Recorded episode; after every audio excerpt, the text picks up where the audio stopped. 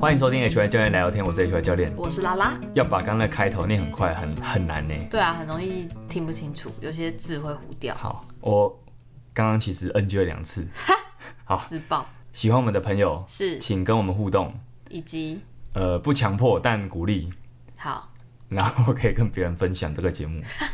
这个节目它值得被更多人听到。确实，我我是这样想的。我也这么认为。好，好那那这就是我想说的。好，那我想说的就是有空可以请我们喝咖啡。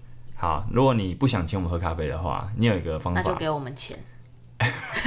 哇，你好，你好，直接，你好直白哦。对啊，你很，这就是目目的之一。好好好，哦，好，不错，我欣赏。好，就是哎，如果你不想要请我们喝咖啡，但你又想支持我们的话，你有一个很好的方法，就是 HY 教练在最近，也就是今年的夏天。即将举办一系列的读书会哦，读书会这个读书会的对这个读书会讲座的主题是运动心理学。运动心理学，对，我会第一场会在五月二十一号，我会跟大家聊聊运动心理学到底是什么，那为什么我会对这个主题这么有兴趣？OK，对，那后面还有很多哈，我会我反正这个已经变成是这几集可能这十集的定番了。OK，在这十集里面，我会不断的工商置入自己的对工商服务自己的产品，这应该不为过。对，这件事这是我，这是那个周杰伦说嘛，在我地盘的你就得听我的，就是那个感觉。好，那好，那这个已经有朋友支持这个活动了，非常感谢你。感谢感谢。那也有一位朋友是说，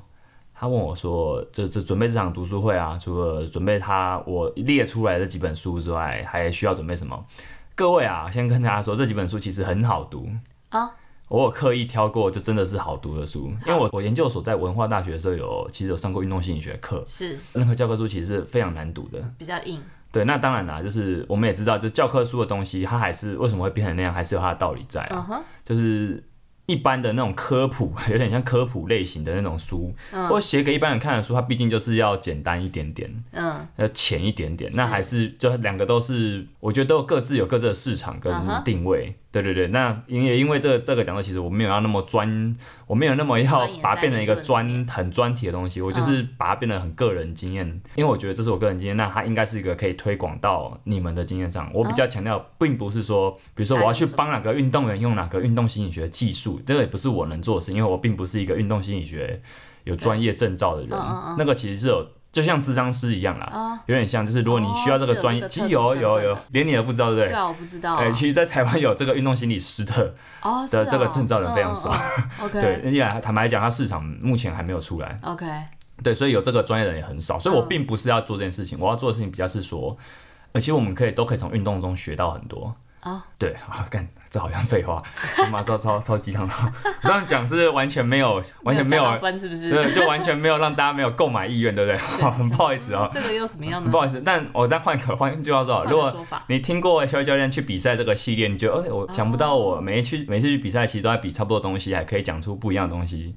大概就是这个感觉，嗯，就觉得哇，这也太扯了，这也太会嘴了。那你可以，你可以来看看我到底为什么我可以嘴出这些东西，这是真的是我很嘴出什么？我觉得啦，就是它改变我这个人生活、生命很多的运动这件事情。OK，好，我又离题了。好，这是这几本书很好读，好，所以我刻意选了好读的书。那你还要需要准备什么？其实你不太需要准备什么。那他需要读过书再来参加？当然，我觉得比较好啦。OK，呃，但是应该也不影响吧？因为你是会做一些重点，没错，不影响。如果真的没有时间读的话，呃，我最近上了一个我蛮喜欢的一个老师的线上课程啊，他就是那个那个哲学老师，他他就常强调就是说，因为大家都很忙碌，现在很忙，你真的不需要念完才来上这个课，就是我们这些可以。嗯，有点像是翻译者的工作，就是把这些书的东西，把它转译成你可以懂。你就哦，原来它跟我是有关系的。嗯，好理解的。这其实就是我觉得这是身为一个主讲者的任务。那我也这样自诩，所以你其实你能读当然最好，因为这样你就可以先有一些问题，嗯，你再用这个问题跟我互动。那你没有读的话，你可以呃，如果说我这样的分享让你觉得哎，这本书其实可以帮到你，那你再去读，那我觉得我也是哎，功德一件。哎，你跟我想的是是一样的哈。好，关于这样讲座，其实你不是太需要准备什么。OK。那关于这个讲座哈，我会 我会每一集都会宣传哈，所以请大家 请多多支持啦哈。那如果持着一颗开放、开心的心去参加就可以了。哦，你讲的好像要去户外教学一样啊？对啊。好，那我们我们去延续下一上一周的主题哈，你记得吗？上一周我们的在那个分享小知识的那个最后。埋下一个伏笔。对，就是我们的体味啊，就是为什么有些时候体味臭，有些时候跟压力有关。你那时候不是很意外说为什么跟压力有关吗？我是意外说你有没有认识人是这样子的吧？我抛下的问题是这个吧？有没有认识哦？对啊，我不知道哎。好，坦白说了，我一般来说我不会去靠人靠那么近。好，对对对对对，对 OK，因为大部分人的体味都不好闻。对，好的，好有点靠背，但但就是这样。好，那那你你有不会很好奇吗？到底压力跟体味有什么关系吗？你不然你想想看为什么？压力哦，产生一些负面的情绪。情绪怎么影响体味？就是你要不要具体一点？就是情绪太心理影响生理。但是 how to 对？所以你就是好奇这个 how to 嘛？好，我们就来解释一下哈。这个影响有可能是间接的，就比如说什么，你的压力啊，会让你的身体产生一些毒素。对，但它是怎么产生？第一个，你的饮食习惯可能会改变。哦，这很有趣哦。这压力跟很多东西都是间接的，或者是互为因果的。这太我太爱讲这件事情了，就是比如说跟什么睡眠，嗯，跟饮食，嗯，跟活动活动量都太有关系了。好，还跟情绪都是。那所以比如说好了，饮食是怎么样？饮食怎么样？比如说你压力啊，可能会让人饮食不健康啊。对。人在压力阶段会选择使用高糖、高脂肪、高咖啡因的食物跟饮料。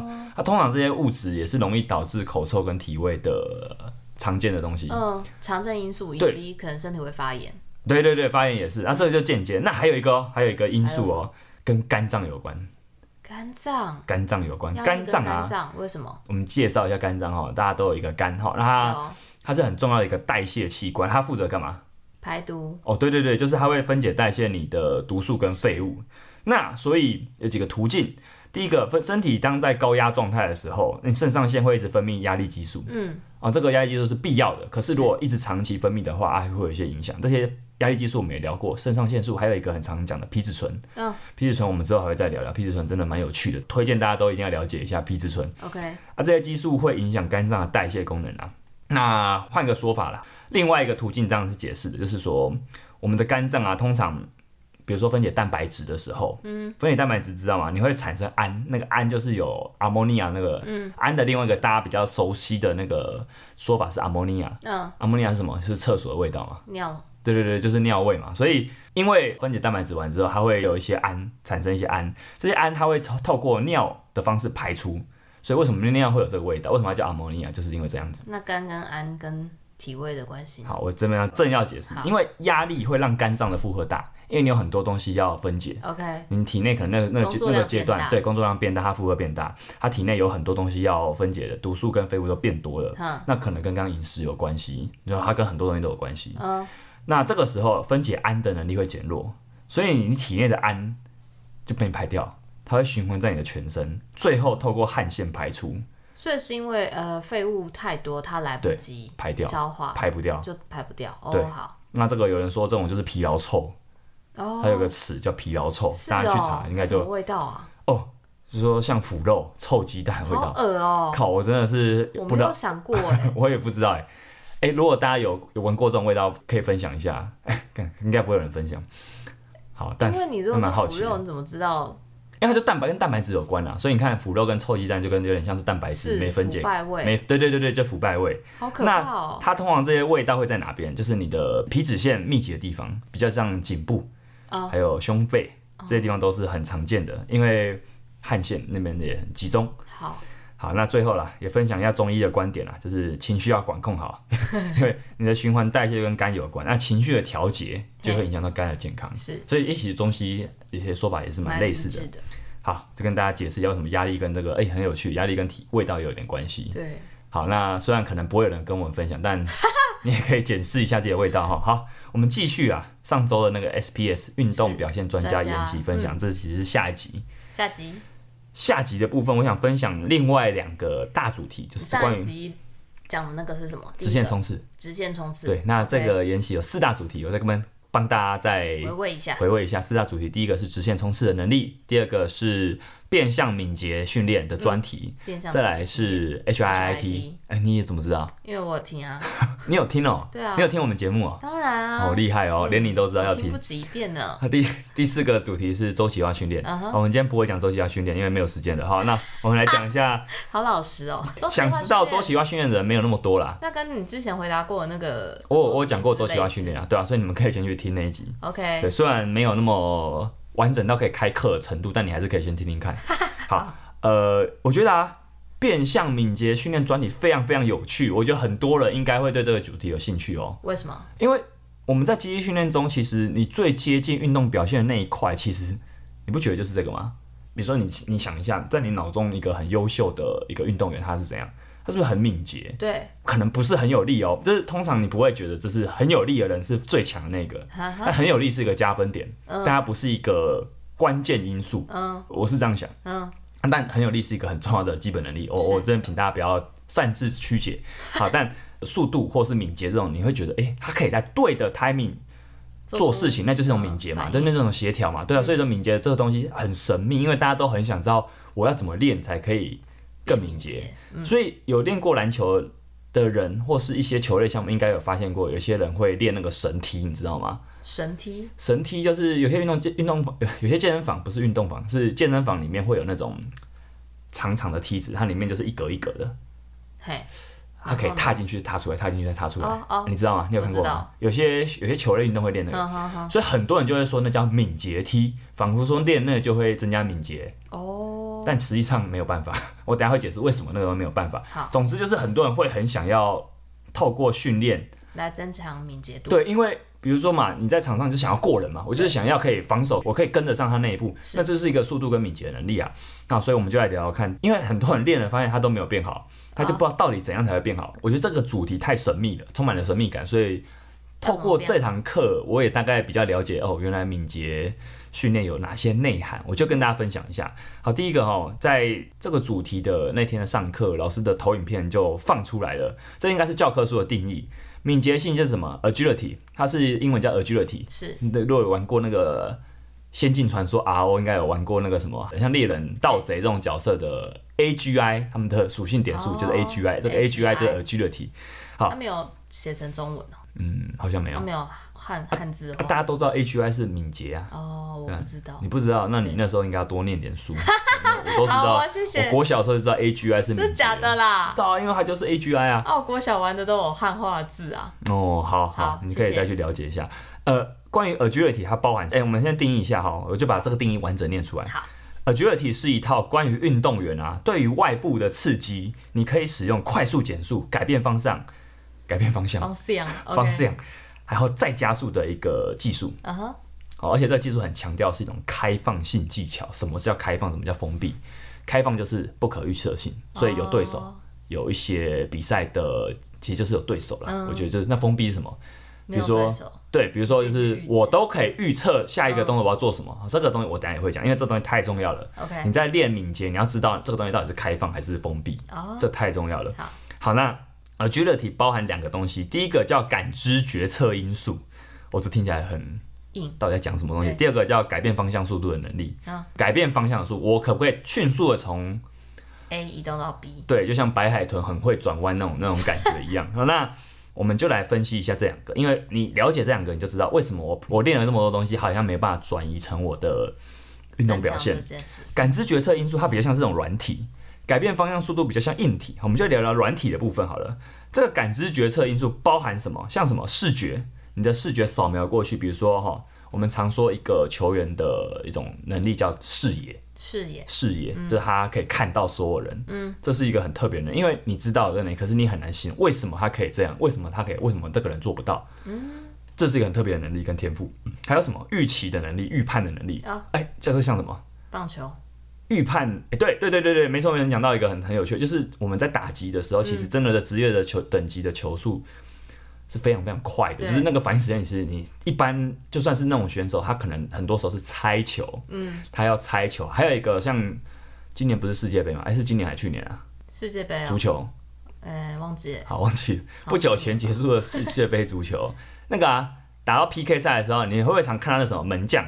嘿门将要去扑球。哎、欸，有些 人知道，有些不懂的会想说，白痴哦、喔，他都踢左边，为什么他往右边突？他会有假动作啊。对，然后可是，哎、欸，可是因为比那个电视会放大，所以很多人会以为说那个门将的门将是个白痴。哦。可是其实就是那个速度太快了，他才是白痴。他要猜，对，就是通常会下这种结论才是白痴，没错。对他是要猜测，所以预判还有什么啊？技击类、空手道、跆拳道这些格斗类，嗯，预判太重要了，因为我们格斗，我们那个什么跆拳道的同事很多，嗯，然后何老师也讲过，预判是一个非常非常重要的敏捷能力，嗯，就基本上它是可能决定的，就是为什么有些人是优秀运动员，有些人是平庸的运动员啊，讲的有点直，但就是这样。这件事情是可以训练的吗？预判可以，可以，我等下来讲一下哦。那还有什么？你你对于行为的认知有点像是什么？对比赛的认知啊，你对比赛解读能力怎么样？我们有有，比如说看很很常看篮球的人，应该也常听过一个词叫篮球智商。哦，有些人体能很好，可是篮球智商不高，你就发现他只会打体能球。嗯，他体能下降之后，他就衰退的很快。那有的人就是他篮球智商很高，他可以一路打到，然后他也可能专心的很好，可以一路打到四十多岁都没有问题。但只有篮球有篮球智商？哎，这就是举例啊，当然有啊。智商当然有啊，这只是举例啦，因为篮球是很多人看的运动，那很多人会用这个词，我我相信很多听友都听过这个词，好的，还有反应，啊，这些东西到底是什么？它其实跟我们记忆训练教科书里面东西其实哦有点没关哦，它跟物理学啊、生物力学跟那个啥化学这些都没那么有关，它跟什么比较有关？哎，很好玩，脑神经科学、认知科学哦，认知对，所以你去懂大脑的运作模式，你去懂，比如说。就是大脑啦，就大脑的运作模式，神经科学的运作模式，诶、欸，或是什么？诶、欸，其实这个东西跟我们近期很热门的一个 AI 这个议题，其实是跟神经科学很有关系哦。所以，诶、欸，这个我觉得讲到这个，其实会发现很为什么？从那最近的 AI 的例子，已经有很多人讨论到认知这个，就是我们的神经是到底怎么认知的这件事情。因为 AI 的学习其实是一种类神经的。模式，它是仿效人类的神经学习的模式去发展的。好，所以我们讲这些就发现说，它其实很像一种，我们真的在讲一种运动场上的技术，就是指这些东西。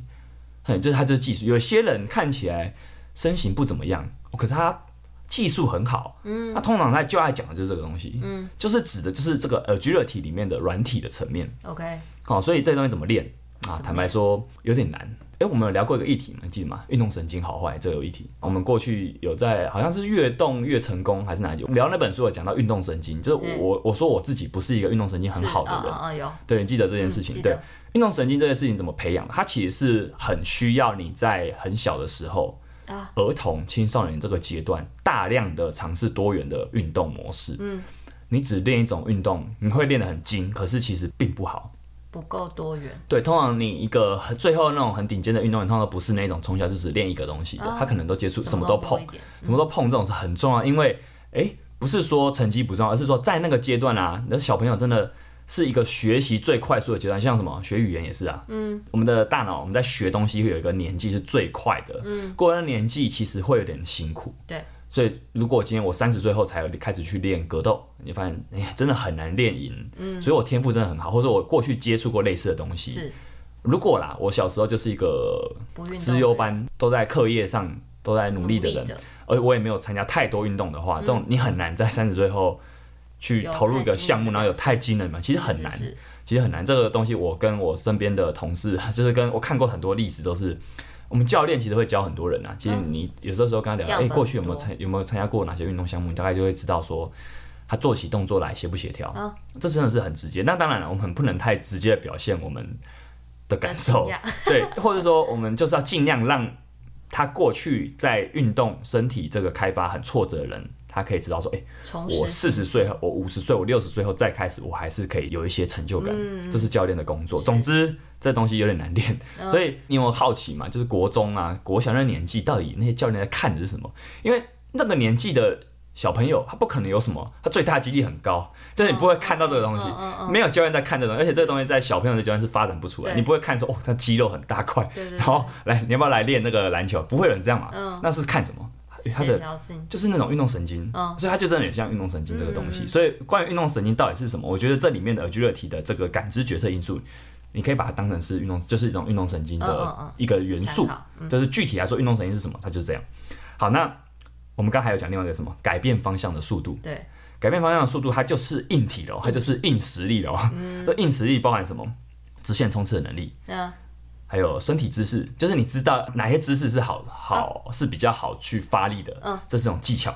还有什么？你的下肢肌力，你的下肢肌力有哪些特质？比如说我们的功率、我们的爆发力、我们的最大肌力跟我们的反应的肌力，哦、呃，这些词呃没关系，你知道就是一种能力啊，嗯，就是肌力。某些能力。对，因为因为其实肌力不只是最大肌力，我先、嗯、先跟大家讲一下，肌力不只是最大肌力，这个最新的研究都已经在讲这件事情。肌力的表现有很多种，好，但我先讲到这边，不然太多了。哎，这个东西像什么？就是它就是很硬的东西啊，很硬体的东西啊，不是很硬的东西。那个东西就是我们体能教练，哎呦。如果你自诩为体能教练，或者 你你在肌健身房练训练，其实你可以大量练到这个东西的。Uh. 这很像是体能教练的专业，哎、欸，就是啦，不是好像，就是、这就是，请大家各位教练有信心一点，这就是你们的专业。好，所以你会发现哦，哎、欸，我练了健身房练的要死要活，而且我我只提升这个东西，难怪我还有一大块没有。你看，你看这个图，我给你看这个图，嘿，隔壁这个就是感知决策因素，是，那这个就是我们的在健房量呢，其实占那么小一块。哦，呃，其实它就是。就很小，冰山一角，哎、欸，可能也没那么小，但它就真的是小小的一块。冰山六角，好，然后总共十几角这样。嗯，那我们来就来谈谈这个东西，真的很好玩。为什么？就是我就分享我的经验好了。我我因为我真的常常做节目消需求，要消费就消费我自己好了。我我最近跟一位同事喝酒聊天，嘿同事是我很敬仰的陈玉良，对，阿良，他曾他他就赞美我说，哦，我觉得。他说：“我的这个人呢，运动的硬体真的是不错啊，在我心中呢，他是我身边很很，就是那种软体点很满，软硬体都点很满的那种人。哦、对对对，虽然他可能不承认，但他在我心中地位就这么高。对，他这样讲，我就因为三杯黄汤下肚，我就有点有点笑开怀，说哦，真的假的？然后然后他就说，可是他补一说，但你的软体能力就真的不怎么样。哎，但我可以接受。他看得很实在，哎，完全可以接受，就是。”哎、欸，我就分享好了，这次 SPS 的研习啊，嗯、我们有测一些东西，我们有测什么东西，像是直线冲刺，还有一个变换方向的一个测验。嗯，但这个测验就是你可以完全可以预判等一下要做什么。哦，它没有那么感知决策，对，它是一个封闭式测验。你很厉害哦，举一反三。我们还有测一个东西，等下也会讲，就是在测 HIIT 之前，我们有测一个有点像是最大摄氧量的那个能力，有点像最大摄氧量。我我这样。举一个例子好了，好，我们用那个什么 CrossFit 的课表举个例子好了。今天如果给你开一张十分钟到十五分钟内，你就是划船给我划到最大的卡路里，嗯，或是脚踏车踩到最多卡路里，这个就很接近最大摄氧量训练，因为它时间非常长，嗯，它是一个最大的有氧动力，嗯，就是它可能接近有氧无氧的有混合区，哦，可是它不会到完全无氧，因为它如果已经是一个你的能量系统是完全无氧的话，就做不出，你根本不可能撑十分钟了。哦你不可能撑那么久，好，所以你要维持一个很高动力的那种东西叫最大摄氧量，那代表什么？就是一个有氧动力啊，我就姑姑且称之为它就是一个能量系统的能力。就是，然后我自己在练 CrossFit，我发现说，哎、欸，我体能还行，是，呃，就是还行啊，都还行而已。我没有，我没有说自己很厉害，但还行。就是我通常在体能那边我会很痛苦，但我好像都还是可以做下去。对，你有发现吧？对啊，对对对，就是到。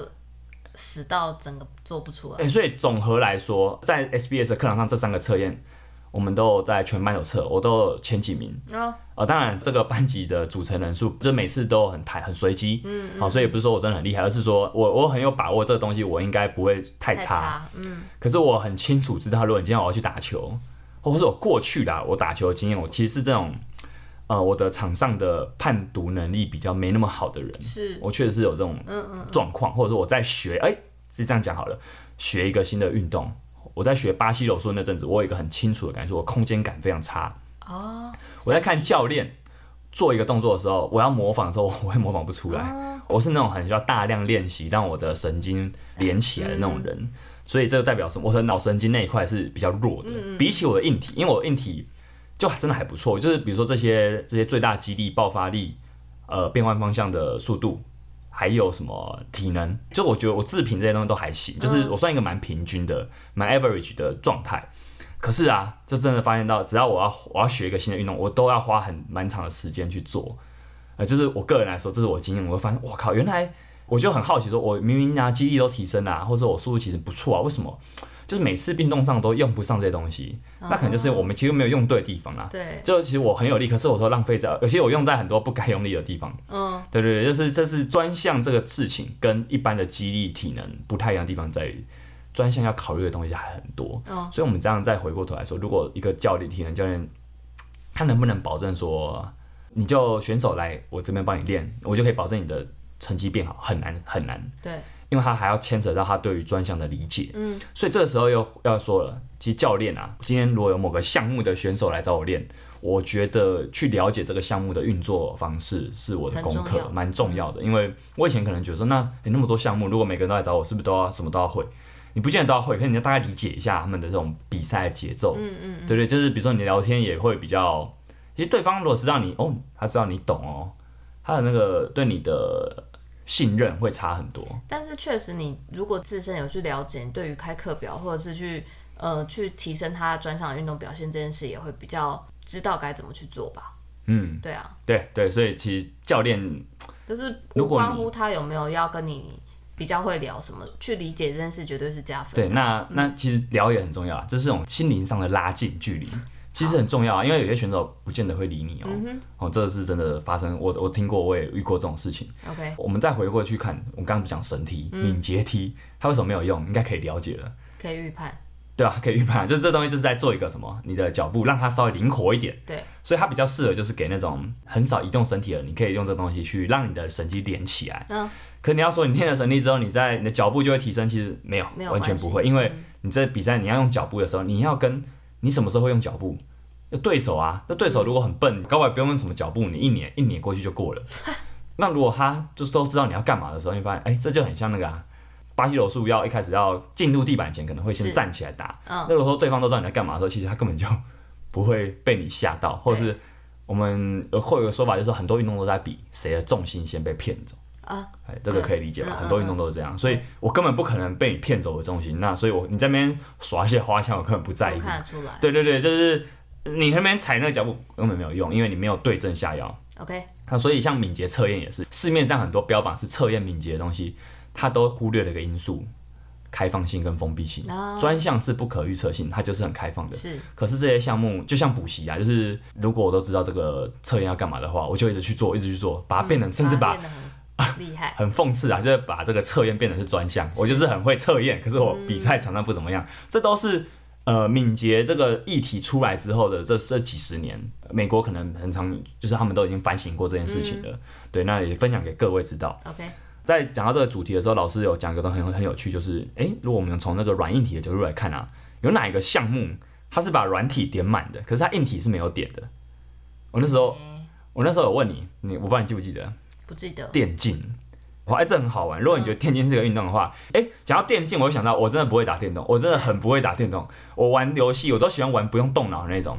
然后有时候玩那种桌游，都在旁边闹场，就是对，我是那种，我真的是一种不是很爱玩游戏的人。嗯、但反正啊，我就我后来发现，哦，原来我就是有一些习性在，嗯，哦，所以像电竞很会玩游戏的这些人，其实他们的感知决策能力超强，很强，超强，就是我都很难想象，为什么他可以同时用滑鼠。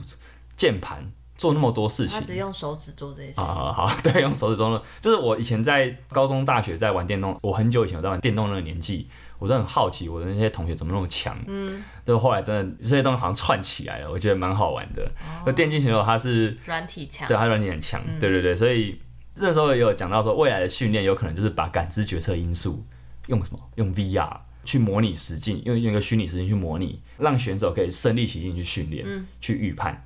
嗯，这也蛮有趣，这是很未来的东西了.对啊，所以你说电竞选手很强壮嘛，他们心灵可能很强壮，他们身体并没有，对，所以其实回到那个，我觉得身心的议题来看，其实身心同时强壮，诶，用这个角度来切入也蛮有趣的。嗯，好，那再来下个主题是 HIIT，是。HIIT 这个专题啊，它就是我们说体能训练不只有 HIIT，可是 HIIT 它其实是会是这个这场的重点段落，为什么？因为大部分不是长距离的运动员，比如说球类，比如说格斗类这种运动员，可能你平常训练的时候，HIIT 的比重是很大的，是是蛮大的啊。当然，强度太高的时候的训练都不能吃太多，我们都知道这件事情，嗯嗯对，其实不行的。好，可是因为 HIIT 它比较接近什么？你比赛的节奏哦，所以再怎么样，它都会蛮都会蛮常摸到的。对，你到底吃多少，可能我不确定，但你一定会遇到这个东西。啊、嗯，体能不只是 HIIT。这个电视还是要跟大家强调，就是低强度的还是很重要。可是因为刚讲那些因素，所以这堂课很重点强调。HIIT 很多人都不知道自己在做什么。过往的指标，像我过去有分享的集数也有讲过，我过去是用心跳来来判断，但它也是有些缺失。我就这边跟大家分享一下，嗯，等一下都会再介绍。先讲体能训练好了，到底体能不好是什么意思？哎、欸，其实这个东西啊，我们在什么体能之巅那里有聊到哦，嗯，用好的能量系统来支撑技术，嗯，呃，所以其实你有的时候你不是没有技术，而是你真的没办法用同样的输出撑到最后，消耗太快了。那去年在江杰颖老师邀请的一个 UFC 综合格斗的那个最大的那个比赛，有一个 UFC 的训练总监，他来台分享一件事：很少有选手输在肌力，通常是体能。哦，oh. 所以其实哦，体能很重要。在 SBS 这场讲座里面，江老师甚至就认为说，哎、欸，其实很可能 HIIT 或的这种体能训练会是一个很重要的拼图。Oh. 对运动员来说是很重要的拼图。那这次 HIT 的专题跟我过往的分享有什么不同？首先，我想跟大家说，就是你更精准知道你在做什么了。嗯，在这是很强调，那集也有讲，就不是说你在做，我说我在做 HIT，那那就是 HIT，通常都不是，因为 HIT 的强度很高。好，讲到这边要科普一下，到底 HIT 的强度是什么？好，我要科普几个东西，就是第一个定义，只要你说我在做高强度间歇的话，那我的强度怎么界定？我们这边强度指功率，这个功率输出它接近几个生理指标，最大摄氧量。你有在骑脚踏车的话，有个词叫 FTP，好，如果没有在骑的也没关系啊，因为我没有在骑。还有一个词叫临界功率，反正这些东西都是类似的指标。里面最大摄氧量应该最常听到的，诶，刚刚我有提到，它就是一种有氧动力，你的强度会高于它哦，所以它真的很强度很高哦，会很反复，反复多次。然后中间会穿插一些低强度或完全休息，有工作休息比例的这种间歇训练。哎、嗯，其实后面这个大家都知道啊，就是一定会有休息跟运动时间。对可是不知道可能就是到底前面那个强度我要怎么抓？嗯，好，我们先科普一下好了。这个功率强度跟我们常爱讲的无氧，什么是无氧，什么是有氧是有关系的。我们的人的身体生理指标是这样的，就是运动强度越高的时候，我们通常会发生几件事情。我们血液中，如果在当下我马上给你去做实验的话，去采血的话。会发现一个东西，你的血液中的乳酸浓度是越来越高的。嗯，你的身体本来就会清除乳酸，可是如果它累积数越来越多的时候，强度就越来越高嘛。对，过了一个临界点之后，我们就说它是阈值。那个阈啊，那个阈值就是那个阈长得很像阀啦，哈，可是它叫阈啦，一个门门 门字旁是，然后下面一个或啊，对，没错。那在这里面的血乳酸跟我们的心跳指标，跟我们的换气，就是我们会吸进氧气排出二氧化碳这个换气指标。还有有氧无氧这些代谢都非常非常有关系。好，我们来介绍一下，就是有氧的阈值是什么？嗯、呃，大概就是在你可以很轻松的运动，还可以讲话，嗯，在过了这个点之后，你会开始喘，比较喘，可是还不到无氧。呃，有氧阈值的时候，乳酸点会开始产生比较多。哦，我们可以说比较多，这个也就是说，我们的可能糖解系统的那那个能量系统开始作用比较频繁的那个区间开始了。哦、OK。在有氧阈值以下，强度就是很低，我们可以说它就是一种低强度的有氧。嗯，有氧阈值以上，开始进入一个混合区，这一区有有氧也有无氧。嗯，那随着你强度越高，它就会偏向无氧多一点。嗯，那再来呢，下一个阈值是什么？无氧阈值。无氧阈值它是一个一去不回头的拐点。为什么要说拐点？因为你过了这个阈值之后，所有的生理指标都一路冲高。呃，基本上过了这个点就回不去了。嗯，呃，这个有看体能之间应该就懂。对，就是你会发现有些选手到后面他他就是回不去了，通常就是他过那个拐点了。嗯，好，所以就生理上来说，他的生理内其实发生了这些事情，所有人都会发生这样的事情，只要强度对他来说是那个拐点够高。所以为什么有些人不会累？因为还没到他的那个点。嗯，好，所以体能怎么看？就是这样看，就是这样看，这样讲够简单吧？很简单吧？我觉得很简单，算是可以了。在在这两个中间那个混合区啊，通常这个混合区就是大部分运动，比如说。它比较稳定，可是它也是会越来越高，所以有一些像是马拉松，如果你今天跑马拉松的配速可能就会接近那个强度，它会累，它会喘，可是你还 hold 得住，它也没有到那个，如果说我们说爆掉那个点，就在跑步人知道爆掉的意思就是说已经过了拐点了，你会 hold 不回来的那种感觉。好，所以我们可以这样说啦，无氧的耐力是什么？无氧的耐力就是你可以在这个很高强度的不舒适区。还可以持续输出的能力，嗯，你的无氧耐力、无氧动力越强的人，你可以在那个不舒服的那一区维持越久，越久，那你的无氧耐力就很强。嗯、这个我们最近在玩 CrossFit，CrossFit 就大量在练这个东西。真的？为什么 CrossFit 敢说这个项目体能最好？因为他们一直在碰这个东西。嗯，好，那不管你对 CrossFit 到底认不认同，但总之他们我自己接触过知道，CrossFit 的 workout 一直在碰这个强度区的东西，确、嗯嗯嗯、实是一个强度很高、蛮痛苦的一个经验。是。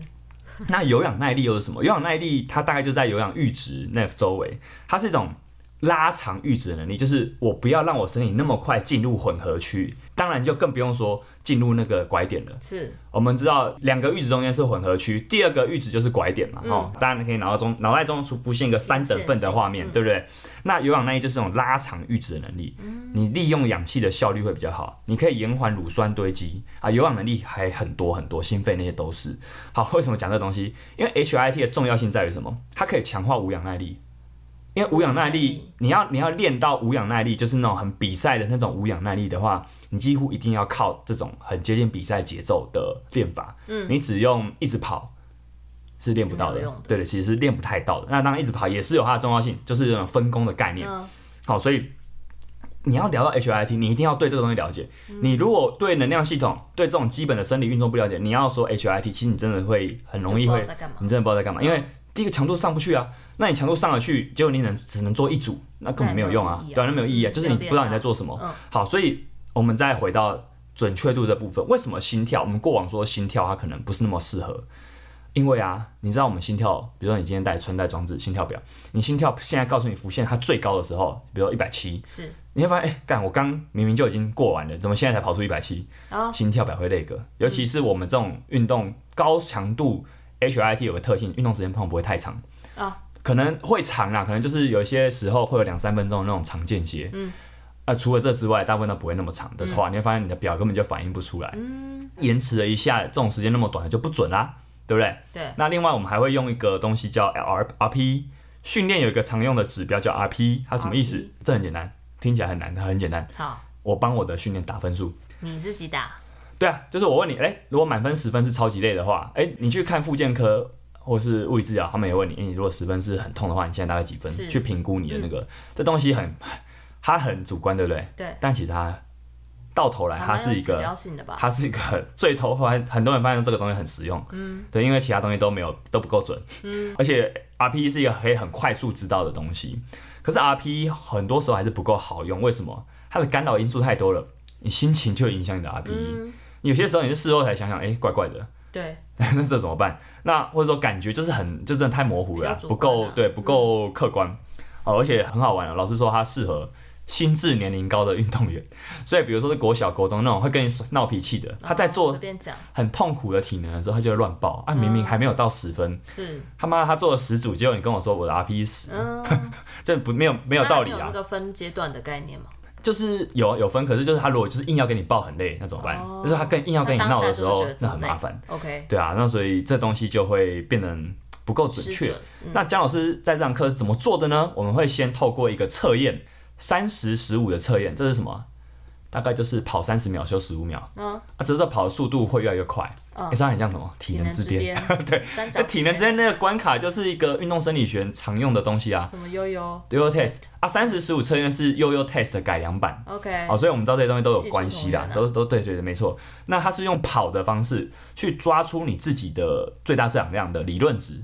因为如果你要真的知道你最大摄氧量，你要在实验室里面戴上面罩。哦，要一些仪器啊，对，那一般人是做不到的。我有做过，我在文化大学那那个那一年有在运动生理学实验室测过。喜欢那个感觉吗？那很痛苦啊，就是就是你真的是跑到你你一定要停下来的位置哦。这种测验就是这样，逼到那个，对，它的速度会高到你最后不得不停下来。嗯、啊，我们有讲过嘛，有看那个节目也听也也知道这件事情，所以你可以用这个测验去抓出你的理论值，再看你要练什么间歇，去抓运动休息的内容，哦、因为间歇有很多种类，我们这边不会都讲，可是就是它有很多种，大概五五到六种的这种间歇模组。嗯你要练什么什么间歇，短间歇、长间歇，还是什么冲刺间歇？套用哪一种模式？对，你就套用进去。你去抓那个你要运动时间多长，休息时间多长。OK。为什么这样好？就是说，这个如果我用了三十十五的测验，抓出了每个人的数值之后，我就可以让全班不同的个体都得到我想要的生理刺激。哎，你懂这句话意思吗？因为如果今天我给大家，不太懂。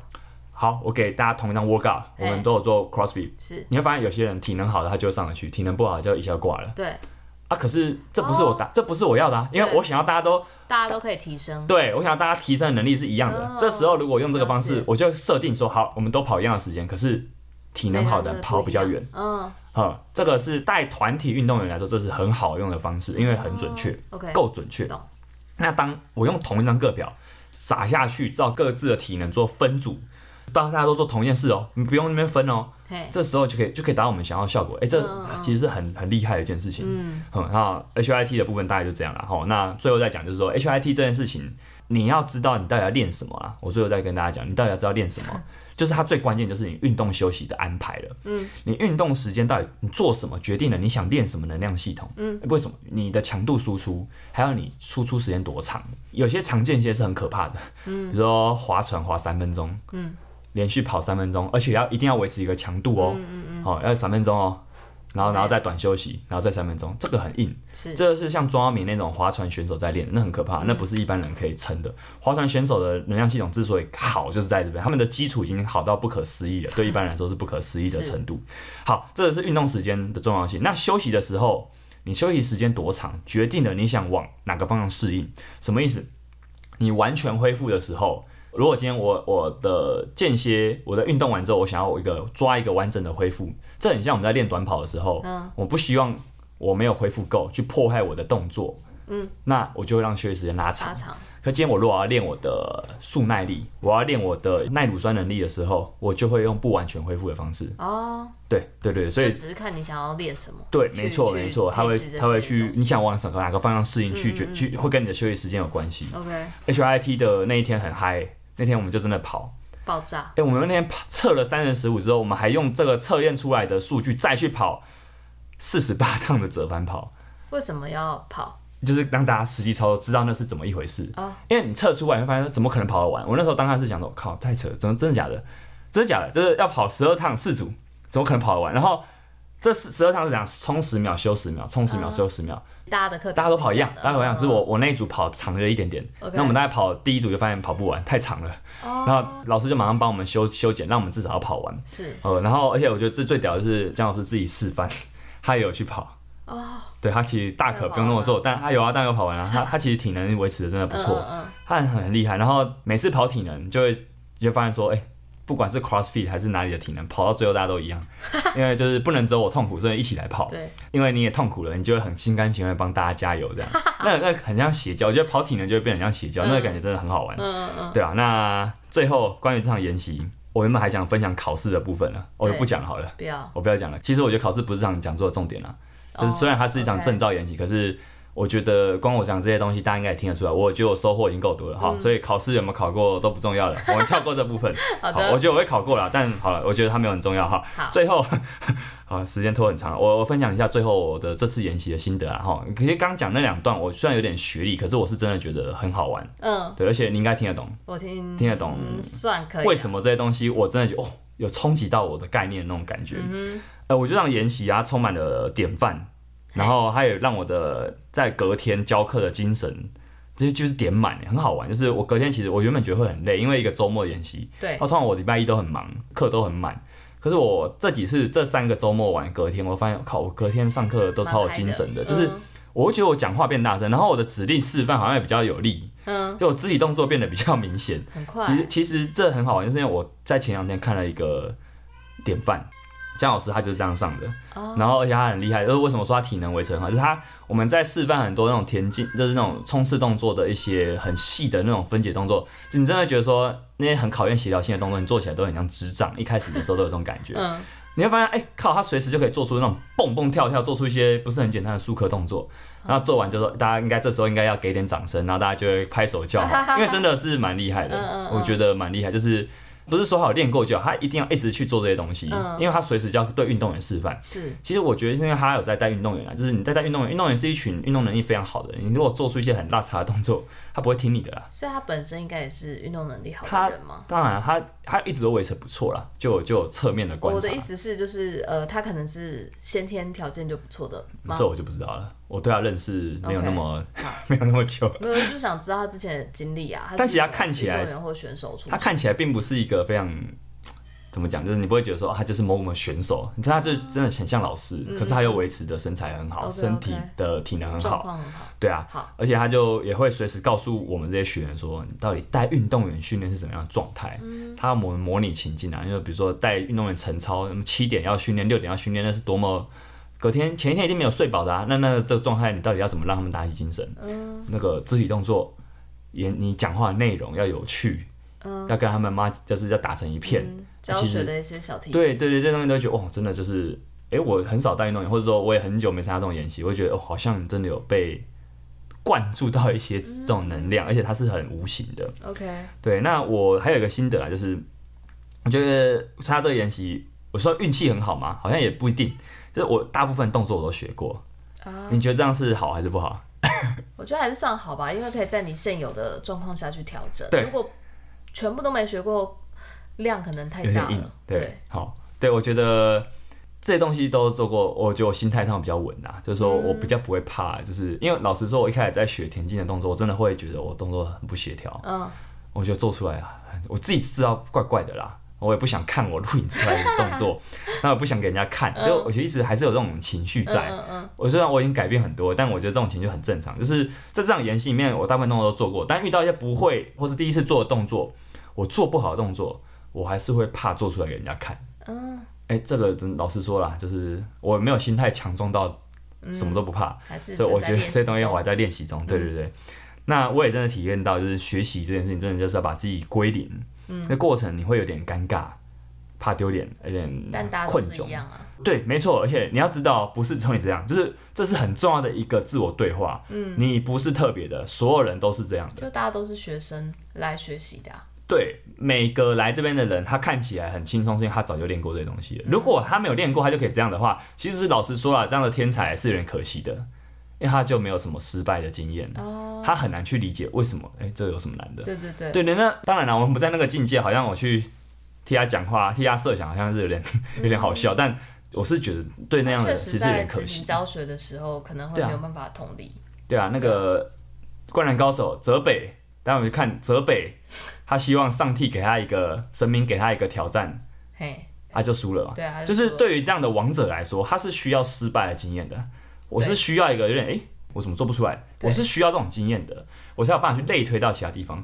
没有那种一帆风顺的强者啦，我是这样相信的。没有这种王者啦，对，好，所以就连王者都需要挑战人，那何况是我们一般人？你可以顺利一次次经过这些。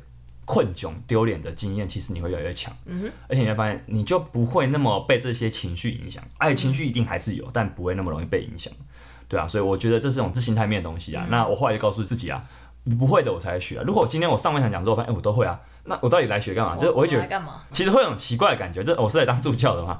对啊，实际上我也没有那么厉害啊，就是我动作没有好到可以当助教，就是我是觉得说。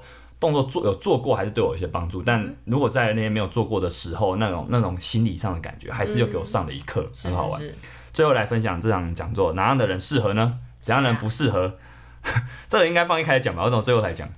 嗯，评估啊、呃，没有，就好像我也不知道为什么会把它排到最后了。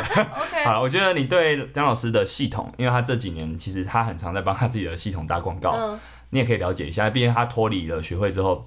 他这是比较有在帮自己的品牌再做个重新定位，虽然他是在国体大教课的老师啊，但因为产学合作的关系，他他实际上跟业界有很多交流的机会。嗯，你对这个系统感到有兴趣，你也觉得说机体能好像如果只有压重量，好像少了一些什么。嗯，我们再再讲一次哦，我不是说压重量不对，好，我绝对不是说这件事，我是说你好像少了一些什么，你想更全面、更完整的东西的话，哎，这堂课应该可以给你一些刺激。嗯。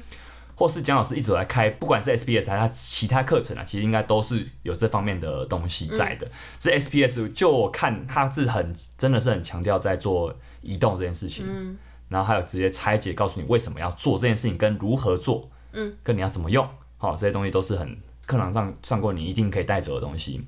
那哪些人可能不适合？不适合你。这这问题也蛮有趣的，可不是你真的很讨厌跑步的话，我觉得你不太适合啦，因为你不喜欢跑步的话，你很多东西做起来你真的会觉得怪怪很卡，然后你就会真的会有那种负面螺旋。哦、你不想示范，你不想做，到时候考试，因为这会考试哦，做不出来，那你不就会压力很大吗？嗯嗯嗯，你来考一张证照，没有人真的是觉得说不过也没差的啦，很不会有人这样想，还是会想说我就要过啊，我都来考了，干嘛我干嘛不过？嗯，对啊。那如果你也很讨厌学习动作那种一开始会有那种笨拙的感觉，你真的觉得很痛苦，那你可能也不要来。